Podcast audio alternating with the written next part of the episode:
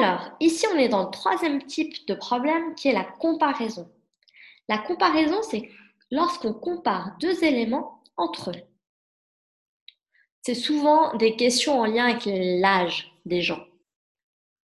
Prenons le premier exemple. Première étape, on lit la consigne. Pierre a 10 ans. Son grand frère Eric a 2 ans de plus. Quel âge a Eric Donc ici, on va surligner les informations importantes. Donc première chose, les quantités. Oh, C'est 10 et 2. Et on surligne en vert la question qui est quel âge a Eric? Maintenant qu'on a fait ça, on dessine le problème. Donc ici, Pierre, il a 10 ans. Donc je vais faire des petits traits. 1, 2, 3, 4, 5, 6, 7, 8, 9, 10. Eric a 2 ans de plus. Je rajoute deux petites barres. La question c'est quel âge a Eric? Donc maintenant, on n'a pas besoin de réfléchir au type de problème que c'est, étant donné qu'on sait que c'est la troisième, qui est la comparaison. Donc c'est important maintenant de savoir si c'est une addition ou une soustraction. On cherche un tout ou on cherche ce qui manque. Ici, en l'occurrence, on sait que Eric, il a l'âge de Pierre plus les deux. Donc ce qu'on va chercher, c'est tout ça. Donc c'est ici on peut voir que c'est un tout. Donc on va faire le calcul d'une addition 10 plus 2 égale à 12. On, refait la question, on répond à la question en reprenant la question. Eric a 12 ans. Donc là, L'information qui nous a également aidé, c'est celle-ci, de plus. Ça peut nous donner l'indice que c'est une addition qui va être faite dans le calcul.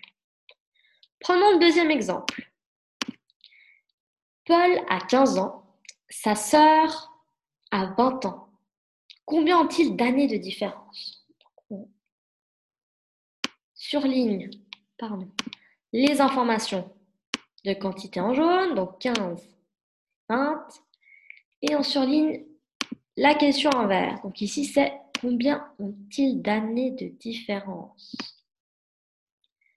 Donc Paul a 15 ans, je vais faire Paul en bleu. 1, 2, 3, 4, 5, 6, 7, 8, 9, 10, 11, 12, 13, 14, 15. Et sa sœur, elle a 20 ans.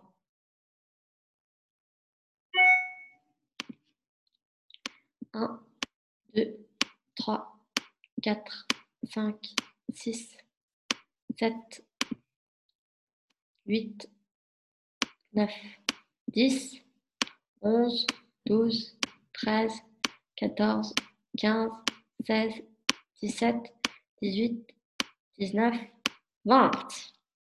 Combien ont-ils d'années de différence? Donc ici, la technique, quand on parle de différence, c'est qu'on fait une soustraction.